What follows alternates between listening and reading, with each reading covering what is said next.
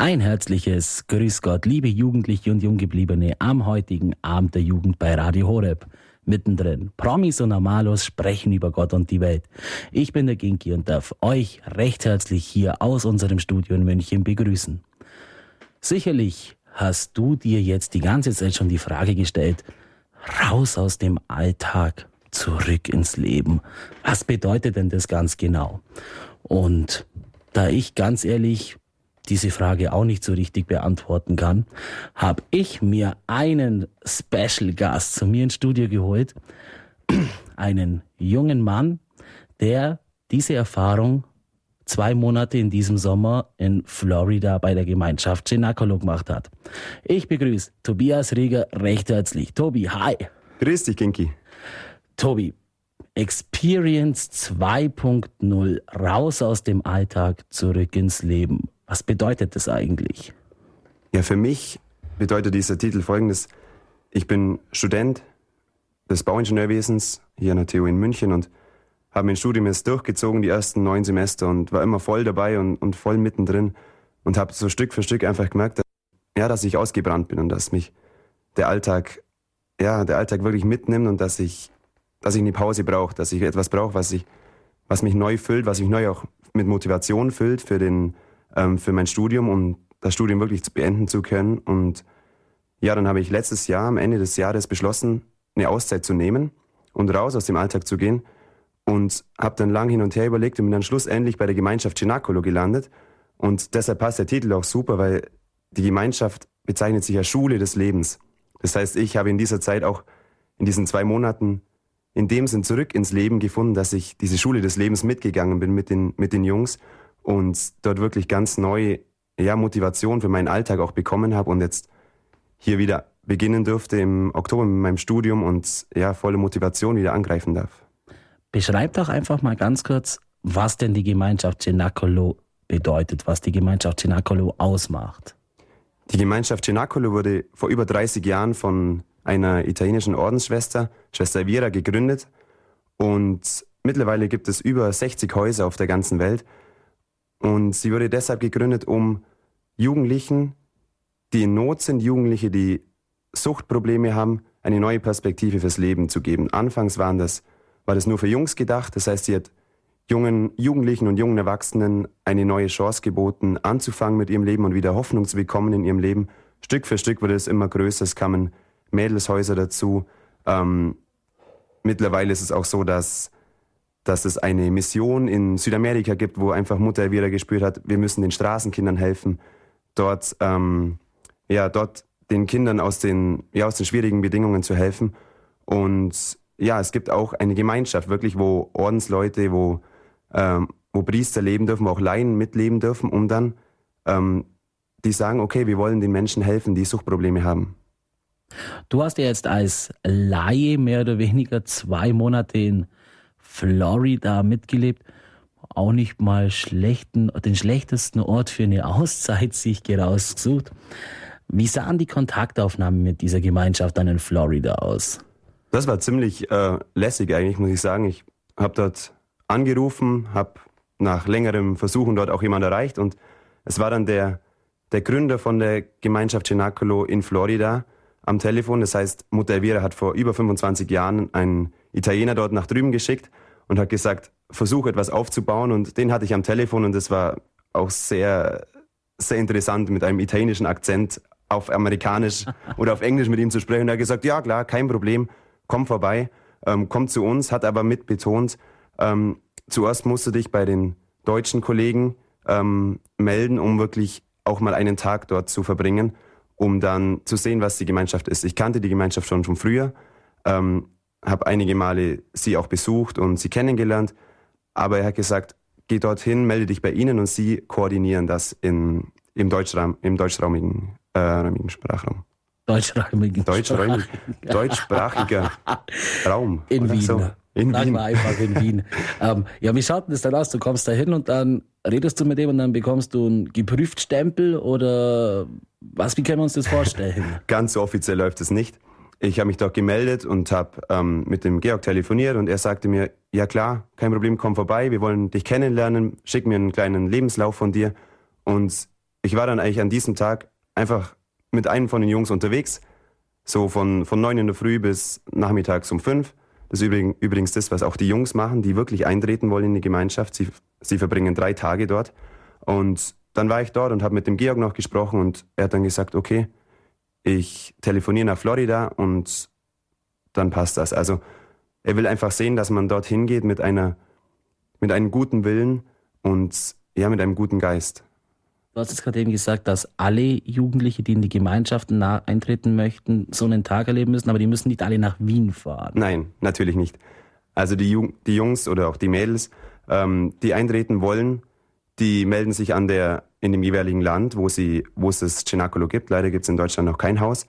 Ähm, aber in meinem Fall jetzt in Florida melden sie sich dort. Es gibt eine Stelle und die schauen dann, wo ist das Haus, was am nächsten liegt bei ihnen oder wo ist auch gerade Platz.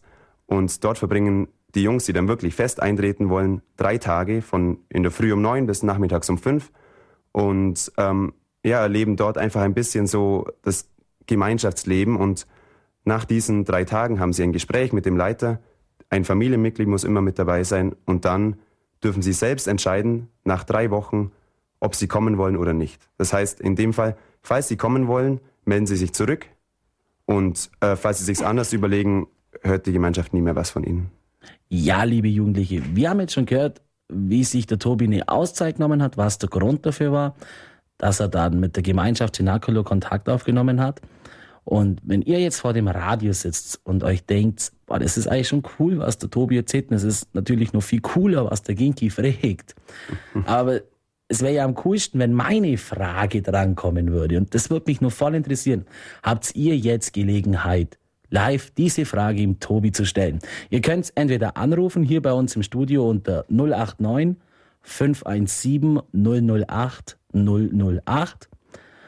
Für die und natürlich die nicht aus Deutschland anrufen, 0049 vorwählen. Oder ihr schreibt uns einfach auf Facebook, geht's rauf auf Radio Horeb Young and Faithful und dort könnt ihr ebenfalls die Frage stellen. Ja, jetzt haben wir schon gesprochen, wie du Kontakt aufgenommen hast, wie das dann aussah. Wie sah denn jetzt so dein normaler Tagesablauf aus? Man muss vielleicht vorausschieben, dass die Jungs, also ich spreche jetzt immer von den Jungs, für die Mädels ist das gleich, aber es gibt eben Jungshäuser, wo ich mitgelebt habe. Und die Jungs kommen wirklich aus einem Chaos. Also ihr Leben ist wirklich ja, am Boden. Und sie kommen in diese Gemeinschaft rein und das Wichtigste ist erstmal für sie eine, eine Struktur zu haben. Zum einen eine Struktur. Wenn ich nochmal nachfrage, was meinst du genau mit Chaos? Ja, ich, ich hatte viele Gespräche mit den, mit den Jungs vor Ort und ähm, Chaos heißt, sie haben zerrüttelte Familien. Also das heißt nicht, dass sie immer alles haben, aber sie haben zum Beispiel zerrüttelte Familien. Sie haben Freundeskreise, in, in denen sie wirklich tief drinstecken, in der Droge, in der Sucht, im, im Alkohol.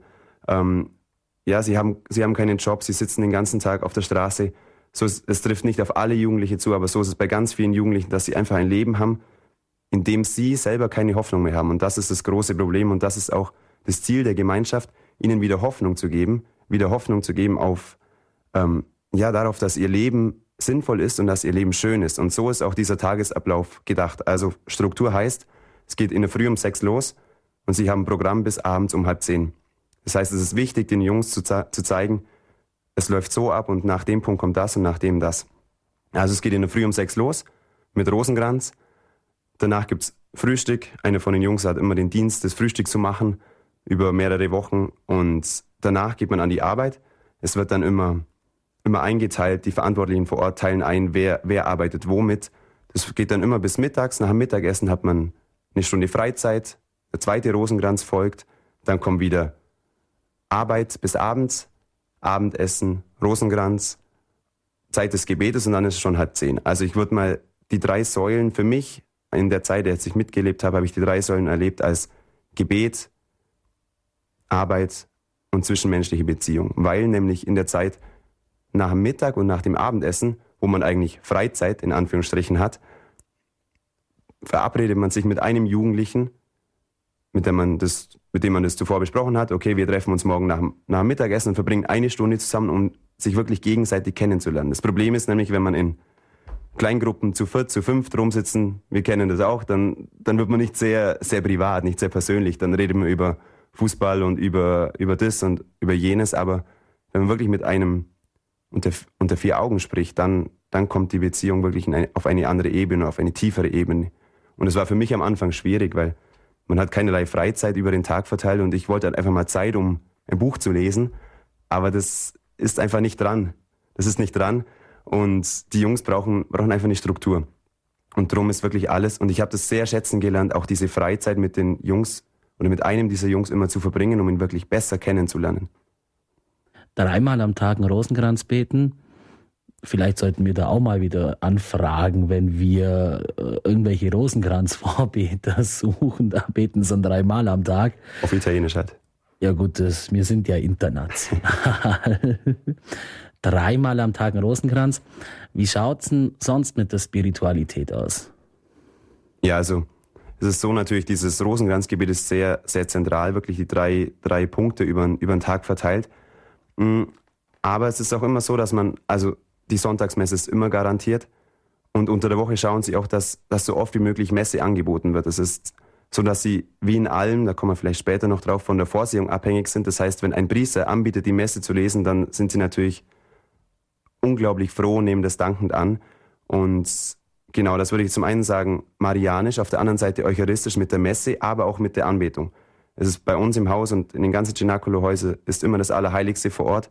Und es ist auch möglich, das, den Tabernakel zu öffnen, also es vom Bischof gestartet, den Tabernakel zu öffnen, um wirklich in eine persönliche Anbetung zu gehen. Und Mutter Elvira schlägt das auch vor. Also es war für mich ganz interessant zu hören am Anfang, ja, wir beten drei Rosenkränze am Tag und Mutter Elvira schlägt aber vor, dass man in der Nacht noch in die persönliche Anbetung geht. Und dann dachte ich mir am Anfang, also pff, drei Rosengrenze, nur eine Katechese vielleicht, irgendwo reicht's dann auch, aber ich habe dann kennengelernt, dass diese Zeit vor dem Herrn, diese Stille in der Nacht so unglaublich heilsam und so unglaublich intensiv sein kann. Also zum einen, ja wirklich vor den Herrn zu kommen und den Tag vor ihm, ihm zu übergeben. Also marianisch, eucharistisch und dann auch von der Katechese, dass man abends oft, wir hatten abends oft eine Katechese von Mutter Elvira, die übersetzt wurde, oder ähm, von Don Stefano, auch einem Priester aus der Gemeinschaft von den Anfangszeiten. Auf diese drei Säulen würde ich jetzt so diese, die Spiritualität ähm, setzen. Ja, jetzt haben wir hier eine Frage auf Facebook von der Christine aus Hamburg. Hallo Tobi, hallo Ginki, schreibt sie. Warum bist du nicht den Jakobsweg gelaufen, sondern bist in den Rentnerstaat gefahren? Also ich glaube, mit Rentnerstaat meint sie Florida. Jakobsweg. Weiß jetzt auch nicht, liebe Christine, warum, aber okay. Aber warum bist du nicht den Jakobsweg gelaufen? Warum bist du nicht, ja, zu Fuß nach Rom, was weiß ich, mhm. whatever? Ja, für mich war klar, dass ich von, von Anfang an war für mich klar, dass ich was machen wollte, wo ich einerseits was für mich habe, andererseits aber auch was geben konnte. Und oft, eigentlich, also ganz ehrlich gesagt, wollte ich ins Cenacolo gehen, um den Jungs auch zu helfen. Und ähm, das war meine erste Intuition, auch dort reinzugehen, um, um wirklich ähm, den Jungs im Leben weiterzuhelfen. War aber anfangs wirklich, ja, war ein bisschen enttäuscht über mich selber, weil ich gemerkt habe, ich kann nicht helfen, weil ich keine Ausbildung, keine, keine pädagogische Ausbildung habe und auch keine keine Ahnung, wie ich mit, mit suchtkranken Jugendlichen umgehen, ähm, umgehen soll. Und habe aber Stück für Stück gemerkt, dass den Jungs es einfach so sehr geholfen hat, nur in dem Sinn, dass ich da war, dass ich freiwillig da war, als Jugendlicher, der noch nie irgendwie Kontakt mit Drogen hatte, dass ich gekommen war und dass ich ja aus einer aus einem Leben komme, das mit einer guten Familie, mit einem guten Freundeskreis ähm, funktioniert und aber auch gleichzeitig gläubig bin. Und das war für die Jungs so unglaublich faszinierend und so, dass sie mir das ja auch ganz oft ihr Leben ausgeschüttet haben und, und erzählt haben, was, ähm, was sie sehr, so sehr berührt. Und da jetzt vielleicht zurück auf die Frage, natürlich wäre der Jakobsweg auch unglaublich schön gewesen. Ich hab, hatte nicht auf meiner, auf meiner Rechnung, sage ich mal, weil ich eher so in diese soziale Richtung gegangen bin, aber für mich war das, war das so eine Win-Win-Situation, sage ich mal, für, für die beiden Seiten, für die Jungs, aber auch für mich. Und das war im Nachhinein auch die richtige Entscheidung. Ja, Wahnsinn. Wieder eine Frage. Unglaublich. Von Tom aus Freiburg. Der schreibt, dreimal Rosenkranz und nachts eucharistische Anbetung. Wann lebt man denn da noch? das ist eine gute Frage, Tom. Ja, Tom, man steht ja in der Früh um sechs Uhr auf. Eben, also, eben. man muss sagen, die Jungs, die da kommen, die haben zu 90 Prozent, sage ich mal, keinerlei christlichen Hintergrund oder wenn sie reinkommen, gar nichts mit dem Glauben am Hut. Also dann ist schon wirklich interessant, dass sie diese drei Rosengrenze und auch diese, diese Nachtanbetung, also einmal in der Woche ist verpflichtend für alle, dass sie diese Nachtanbetung mitmachen. Aber ich muss sagen. Aber die können sich die Uhrzeit auswählen. Oder die müssen dann nicht die ganze Nacht beten. Am Samstag ist immer eine verpflichtende Anbetung für alle, die es um 2 Uhr nachts. Das, okay. Da ist nichts zum Aussuchen, aber sonst ist immer die Uhrzeit ganz flexibel natürlich. Aber selbst wenn dieses hart anhört, selbst auch für uns jetzt als, als gläubige Menschen, habe ich in den Jungs so eine Lebensfreude gespürt und so eine Lebensfreude gesehen, wie ich sie vorher noch nie gesehen habe. Und das ist schon interessant zu sehen, dass Jungs vor einem halben Jahr noch so unglaublich tief in der Droge steckten, wirklich keinerlei Hoffnung in ihrem Leben hatten und dann nach einem halben Jahr schon anfangen, ja, dieses Funkeln in den Augen zu kriegen und zu sagen, ich stehe freiwillig nachts auf und gehe in die Anbetung, weil ich gemerkt habe, dass es mir unglaublich viel ähm, ja, Lebensgeist, Freude und auch Stärke gibt, dann finde ich schon, dass, dass es wert ist zu versuchen und auch, äh, dass man da dabei noch leben kann. Also ein Rosenkranz dauert ja eine halbe Stunde, die Jungs sind immer ein bisschen flotter, 20 Minuten vielleicht. also ich glaube, dann hat man noch genügend vom Tag. Wie schaut es denn mit diesen Jungs aus, die nicht beten wollen? Werden die rausgeschmissen? Es wird niemand rausgeschmissen. Im Cenacolo fliegt niemand raus. Die Jungs, die nicht beten wollen, ähm, die haben die Wahl, entweder zu beten, also entweder mit in die Kapelle zu kommen oder zu arbeiten.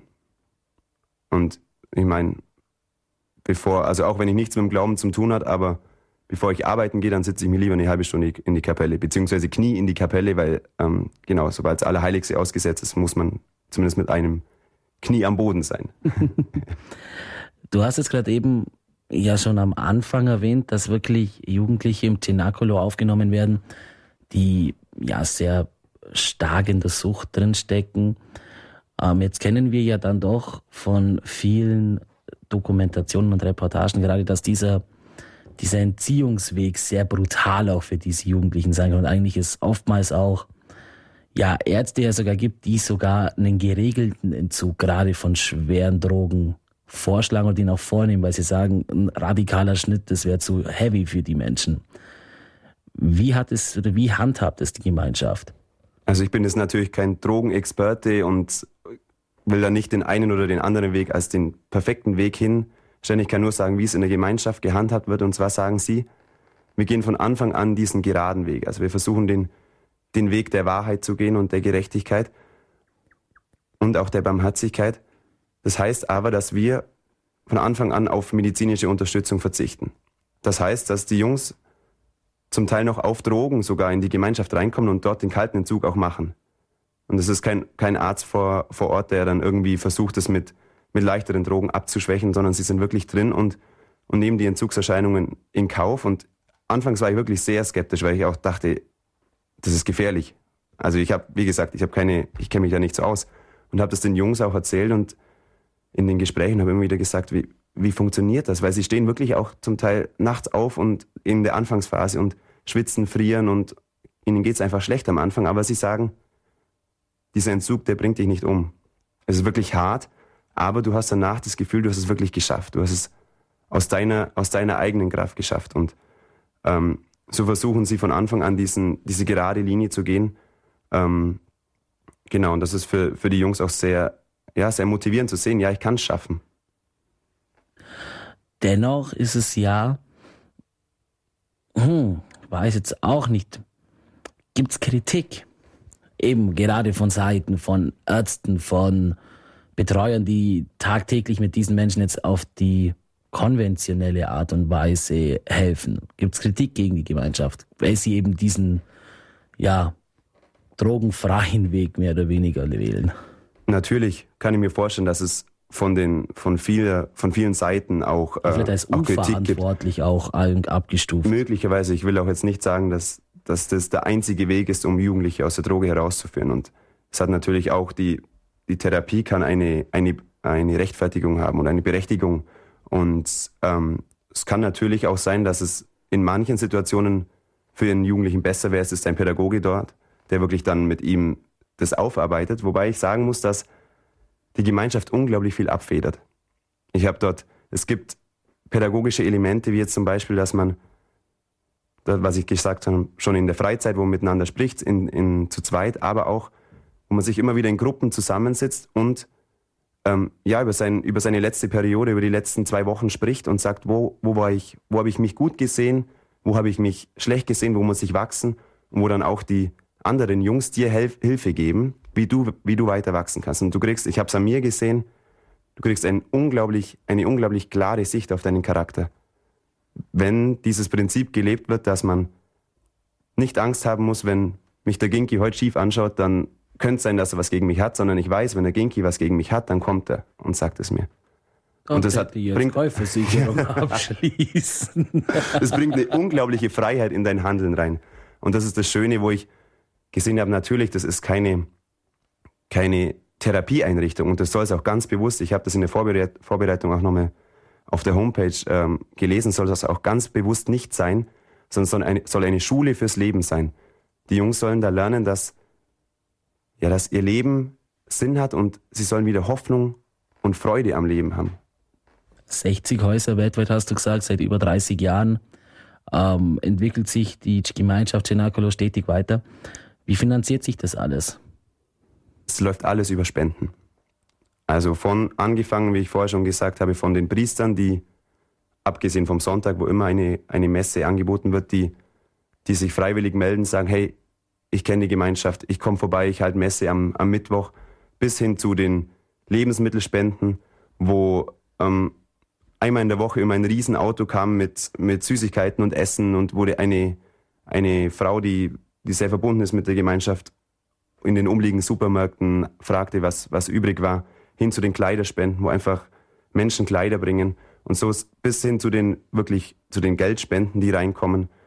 So ist die, ähm, die Gemeinschaft komplett auf Spendenbasis oder auf die göttliche Vorsehung ähm, angewiesen und wirklich vertraut darauf, dass dass der Herr seinen Segen gibt und genau das, was, was gebraucht wird, auch, auch bringt. Und ich kann sagen, dass wir wirklich sehr, sehr gut gegessen haben. Also. du musstest, bevor du dann die Gemeinschaft besuchen konntest, in Florida nach Wien fahren und hast uns es gerade vorhin gegenüber erwähnt, dass es in Deutschland noch kein Haus der Gemeinschaft gibt. Warum? Ja, das ist eine gute Frage. Vielleicht kann man das so ein bisschen mit dem mit dem, was wir jetzt gehört haben und auch mit der mit dem Charakter vieler Deutschen, ich nehme mich da gar nicht mit aus, ähm, vergleichen die, wenn ich sage, okay, wir wollen hier was, wir wollen was aufbauen, wo immer die erste Frage ist, okay, wie wird das finanziert? Wie läuft das? Was habt ihr für Strukturen und wie, wie ist die Pädagogik und, und so weiter? Und wo einfach in, in Mitteleuropa, so habe ich das Gefühl, das ist meine persönliche Meinung, sehr viel ähm, Gegenwind auch ist gegen was, was ja aus dem Heiligen Geist heraus wächst, wo einfach was schwierig ist, an offiziellen äh, wirklich ja, zu begründen, zu sagen, wir vertrauen darauf, dass der Herr das führen wird und er wird uns den richtigen Weg zeigen und er, wir haben, wir haben keine finanziellen Mittel jetzt, was wir hinstellen können, im, im Vorhinein zu sagen, dass das funktioniert auf jeden Fall so und so, was vielleicht in, in manchen Bereichen auch ganz gut wäre, aber wo die Gemeinschaft einfach sagt, sie vertraut darauf und das könnte jetzt für mich ein Grund sein, warum es in Deutschland noch kein Haus gibt am Ende dieser Sendung oder wir nähern uns ja langsam schon wieder dem Ende leider. Kommen wir doch mal zurück. Also du warst jetzt zwei Monate in Florida. Ähm, jetzt schreibt Max aus Berlin. Was machst du denn jetzt dagegen, dass du nicht mehr so ausgelaugt bist während dem Alltag? Eine gute Frage. Ich versuche natürlich, oder ich habe mir vorgenommen, dass sobald ich aus der Gemeinschaft heraus bin, ähm, ich versuche meinen Tagesablauf zu intensivieren. Natürlich würde ich die drei Rosengrenze nicht, nicht durchhalten, das war mir klar.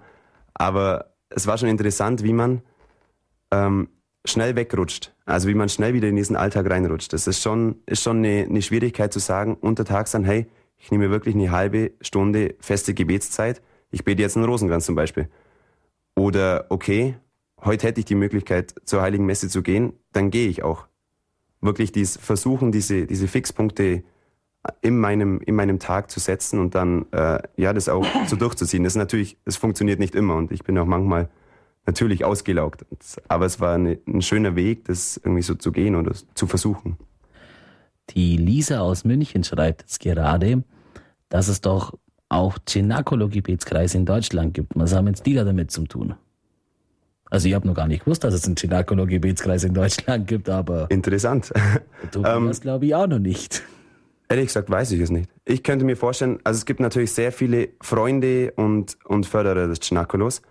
Ähm, könnte mir vorstellen, dass die dort dazugehören. Zum Beispiel ist natürlich, die eine Seite sind ja immer die Jugendlichen oder die Jungs, die dort in, wirklich in dieser Gemeinschaft drin sind, aber da hängt ja viel mehr dran. Also da sind, sind die ganzen Familien mit dran, die ganzen Freundeskreise. Und ich weiß, dass die, dass sie für die Familien und für die, für die Freunde in regelmäßigen Abständen Treffen organisieren, ähm, um wirklich auch das in der Familie aufzuarbeiten. Weil es bringt nichts oder bringt nicht so viel, die Jungs wirklich auf den Weg zurückzuschicken, aber die Familien oder die Eltern dort zu lassen, wo sie waren. Und da könnte ich mir vorstellen, dass es eben auch Gebetskreise gibt, die sich daraus entwickelt haben. Jetzt schreibt die Anja aus Berlin, ich bin, ich bin fasziniert. Aber Berlin ist halt schon ziemlich fasziniert. Vor zweite Mal, ja? So viele Leute hatte ich noch nie, glaube ich, die sich dazugeschaltet haben. Also ich finde es super. Ähm, ob du jetzt deinen Beruf wechseln möchtest und in diesem Beruf weiterarbeiten? nein. Also es war für mich unglaublich intensiv und unglaublich spannend. Aber ich habe jetzt nicht, also ich habe jetzt eher auch eine Bestärkung gefunden, weiterzugehen. Ich weiß, meine Talente liegen in die Richtung, und ich habe auch gesehen, wie oft ich an meine Grenzen gestoßen bin, den, den Jungs zu sagen, äh, mach das und das. Oder ich war dann oft in Gesprächen an einem Punkt, wo ich gesagt habe, okay, Herr, bitte hilf du mir jetzt, weil ich habe keine Ahnung, was ich dir drauf, was ich dem, dem oder dem darauf antworten soll auf seine Frage. Aber nee, also ich habe jetzt nicht vor, in die soziale Richtung zu gehen. Da, ich habe jetzt doch fünf Jahre studiert. Jetzt versuche ich es zumindest mal mit dem Bauingenieurwesen. Johannes Müller schreibt, ob die Cenacolo-Gemeinschaft in Medjugorje entstanden ist oder an einem anderen Ort. Nein, ähm, die Cenacolo-Gemeinschaft ist in Italien, in Saluzzo, soweit ich weiß, in die Richtung, also in Italien entstanden. Und in Medjugorje gibt es natürlich ein großes, ein großes Cenacolo-Haus und war auch eines der ersten Häuser, die, äh, die entstanden oder das ähm, ja, geboren wurde in dem Sinn. Aber es, die meisten Häuser sind wirklich in Italien und dann viele eben in in den osteuropäischen Ländern und auch jetzt eben in Amerika, Südamerika. Was hast du für dich und dein persönliches Leben mitgenommen aus diesen zwei Monaten, außer dass du nicht mehr ganz so ausgelaugt bist und dass du, was ich leider auch schon am eigenen Leib erfahren durfte, sehr direkt mittlerweile ist? Ja, vielleicht, vielleicht ist es wirklich das, dass ich, ich hatte, einen, hatte eine unglaublich klare Sicht auf meinen Charakter bekommen, durch das, dass ich, ich war am Anfang schockiert, dass mich die Jungs nach den nach sechs Wochen, nach sieben Wochen so unglaublich gut kannten, dass sie mir in die Augen sagen konnten, das und das und das ist dein Problem. Und das hat mich schockiert und getroffen und gleichzeitig auch sehr motiviert, wirklich ähm, ja, in meinem Alltag zu versuchen, sensibler zu sein. Zu versuchen, auf meine Mitmenschen so, mein, mit meinen Mitmenschen so zu leben, dass, dass ich zwar direkt bin, aber ehrlich und wahrheitsgetreu. Und auf der anderen Seite barmherzig, weil immer wenn irgendwie, wenn irgendwo ja, wenn sie Mist gebaut haben, auf gut Deutsch, ähm, war immer die, die helfende Hand da und hat gesagt, okay, du darfst wieder neu anfangen. Und es ist für mich jetzt so, die Zeit war zu kurz, meinen Charakter zu ändern. Da hätte ich wirklich länger drin bleiben müssen in der Gemeinschaft. Ähm, aber ja, es war unglaublich spannend und ich versuche natürlich, mich weiterzuentwickeln. Jetzt das, was ich auch an meinem Charakter so, an meinen Schwächen, die unglaublich viele sind, die ein, zwei aufgedeckt wurden, wo ich dann versuche, es dran zu arbeiten. Ist wieder ein Besuch geplant? In Florida? Ja. Ja, wenn ich mal Zeit habe schon. Zeit und Geld. Zeit und Geld. ja, liebe Zuhörer, liebe Jugendliche und Junggebliebene, wer hat an der Uhr gedreht? Ist es wirklich schon so spät? Wir stehen am Ende dieser Sendung. Es ist faszinierend. Danke, dass ihr so toll mitgemacht habt. Sie haben nicht mal die Hälfte von meinen Fragen aufge äh, abgedeckt, die ich aufgeschrieben habe. Es war ein sehr spannendes, es war ein sehr persönliches Zeugnis auch von dir, lieber Tobi. Vielen Dank dir, dass du dir Zeit genommen hast. Gerne. Vielen Dank an euch, dass ihr eingeschaltet habt und ja, ich freue mich wieder, wenn ihr das nächste Mal einschaltet, wenn es wieder heißt, mittendrin Promis und Normalos sprechen mit Ginki und Wolfi. Und in diesem Sinne einen schönen Abend, macht's es gut, Pfiat euch.